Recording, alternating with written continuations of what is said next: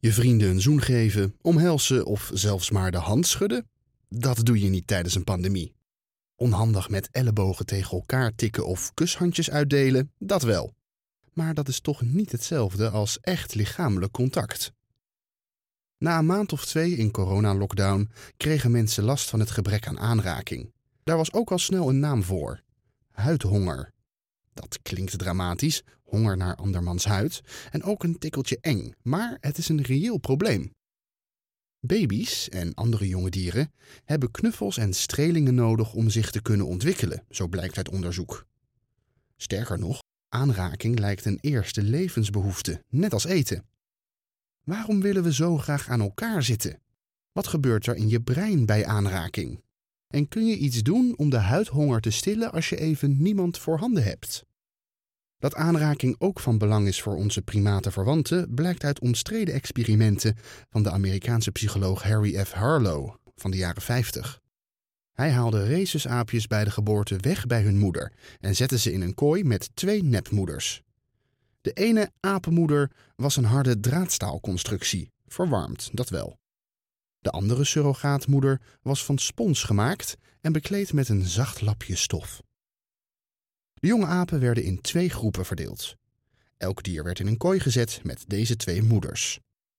Bij de eerste groep had de zachte moeder een flesje om melk uit te drinken, de draadstalen moeder niet. De kleintjes vermeden haar en kropen alleen bij de melkgevende, aaibare mama. In de tweede groep was alleen de ijzeren moeder uitgerust met een flesje melk en de zachte moeder niet. Zouden de kleintjes nu vaker naar de ijzeren moeder gaan? Nou, nee hoor. Alleen voor een hoogst noodzakelijk slokje melk gingen de aapjes bij de draadstalen moeder langs.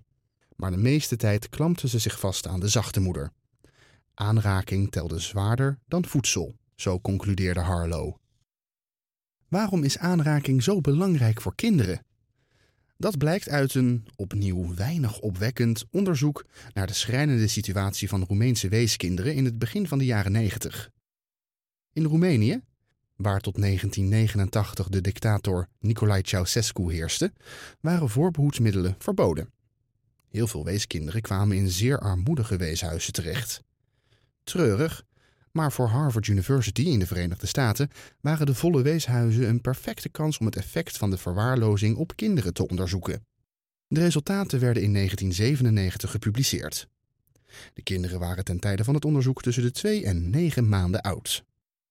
Het onderzochte tehuis stelde één verzorger op 20 kinderen. Die had maar net tijd om tegen de baby's te praten, ze snel te wassen en ze eten te geven. Voor knuffelen was geen tijd, dus werden de weesjes nauwelijks aangeraakt. De onderzoekers besloten een deel van de kinderen tijdelijk extra aandacht te geven. Eén verzorger op vier kinderen. Die had wel tijd om te knuffelen. Na 13 maanden werden de verschillen bekeken. Het bleek dat de kinderen die meer waren aangeraakt in alles voorliepen op de kinderen die nog steeds werden verwaarloosd. De knuffelkinderen waren meer gegroeid, ze kenden meer woordjes en bewogen zich beter. Zo konden ze bijvoorbeeld eerder kruipen. Dat had alles te maken met stress, zo bleek. Elke dag maten de onderzoekers het gehalte van het stresshormoon cortisol in het wangslijm van de Roemeense kinderen. Stress remde de groei bij de verwaarloosde kinderen en aanraking verminderde de stress, zo concludeerden de onderzoekers. Het cortisolniveau daalde enorm bij de geknuffelde weesjes. Bij de verwaarloosde kinderen bleef het gelijk of werd het zelfs hoger. Daardoor ontwikkelden de geknuffelde kinderen zich beter, psychisch en lichamelijk. Dat een gebrek aan aanraking stress geeft, is niet alleen te zien bij mensenkinderen, maar ook bij andere jonge dieren. Dat blijkt uit een overzichtsstudie uit 2010 van de Canadese University of British Columbia. Van rondwormen tot puppies en van ratten tot couveuze kinderen, in allerlei onderzoeken was hetzelfde effect van aanraking te zien. Jonge dieren die werden geknuffeld of gelikt door hun moeder, of in het geval van de rondwormen aangeraakt door andere vriemelende wormen, ontwikkelden zich beter dan niet aangeraakte jonkies. Volgens de onderzoekers komt dat verschil niet zozeer door te weinig aandacht, maar door gebrek aan aanraking. Hoe werkt dat in het lichaam? Knuffels of aaien voel je door de mechanosensoren in je huid. Daarmee neem je prikkels op je huid waar, druk of trilling bijvoorbeeld. Worden die sensoren zacht geprikkeld, dan gaat er een seintje naar je brein aanmaak van stresshormonen stopt en je gaat blijmakende stoffen zoals dopamine produceren. Zonder die knuffels hebben stresshormonen vrij spel als een kleintje angstig is. Door de stresshormonen stagneert de hersenontwikkeling. Ook de werking van de hypofyse kan verminderen, de klier in de hersenen die groeihormoon produceert. Vandaar dat verwaarloosde kinderen en dieren een groei- en ontwikkelingsachterstand kunnen oplopen, aldus de Canadese onderzoekers. Als je eenmaal volwassen bent, groei je niet meer, dus daar heb je geen aanraking meer voor nodig. Maar een streling of knuffel werkt nog altijd even rustgevend als in je kindertijd. Experimenteel psycholoog Mandy Chua Sin doet onderzoek naar de effecten van aanraking aan de Vrije Universiteit Amsterdam. Zelfs met korte aanrakingen voel je je al fijner. Zo bleek uit een reeks onderzoeken die zij en haar collega's sinds 2013 uitvoeren. Ze lieten bijvoorbeeld een assistent in de universiteitskantine studenten vragenlijsten invullen over doodsangst. Daarbij raakte de assistent de proefpersonen terloops een paar seconden aan. Op een nette manier hoor, zegt Chua Sin, op de schouder.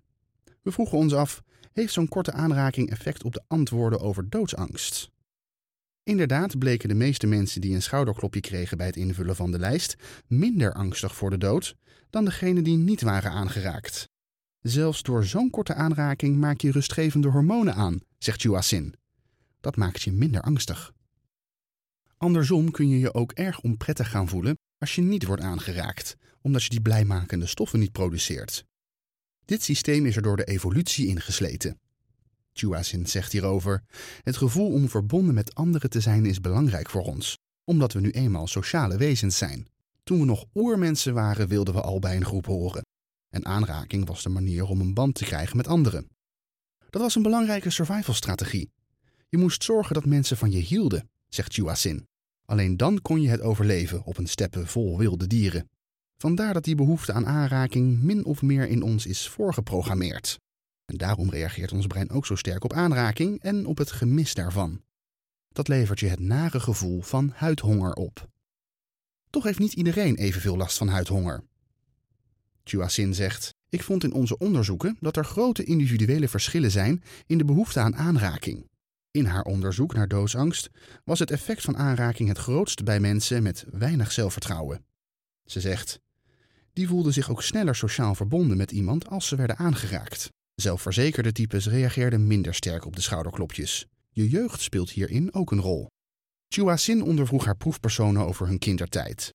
Ze vertelt: Hoe je in je jeugd bent gehecht aan je ouders zegt veel over de mate waarin je van aanrakingen houdt. Ben je veilig gehecht en opgegroeid in een warm nest? Dan moet je wellicht iets minder van een aanraking van wildvreemden hebben. Chua Sin legt uit: Je hebt dan een voorkeur voor een hogere kwaliteit van aanraking. Veilige gehechte mensen knuffelen het liefst met mensen die ze goed kennen. Mensen die angstig gehecht zijn in hun jeugd en weinig geknuffeld hebben, vinden aanrakingen van vreemden fijner. Het kan ook zijn dat je door weinig aanraking in je jeugd vermijdend gehecht bent, zegt Juasin. En dan wil je helemaal geen polonaise aan je lijf. Niet van vreemden en het liefst ook niet van geliefden. Toch hebben de meeste mensen behoefte aan omhelzingen en knuffels. Ze missen die ook als ze ze niet krijgen. Kun je iets doen om huidhonger te stillen? Biedt bijvoorbeeld een knuffelbeest uitkomst? Dat zou je een beter gevoel kunnen geven, denkt Sin. Ze deed zelf eens een experiment met een teddybeer. Mensen die hem vasthielden terwijl ze een spelletje deden, scoorden beter. Maar of een teddybeer huidhonger echt stilt? Sin denkt dat een knuffelbeest alleen werkt als je je echt eenzaam en kwetsbaar voelt. Dan is alle aanraking welkom, ook die van een pop. Dan werkt dat ook erg troostend.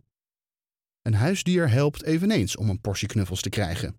Met een levend dier heb je een band, zegt Chuasin. En dat is waar het om gaat bij een aanraking. Verder is het een kwestie van volhouden tot je je familie, vrienden en Tinderdates weer in de armen kunt sluiten.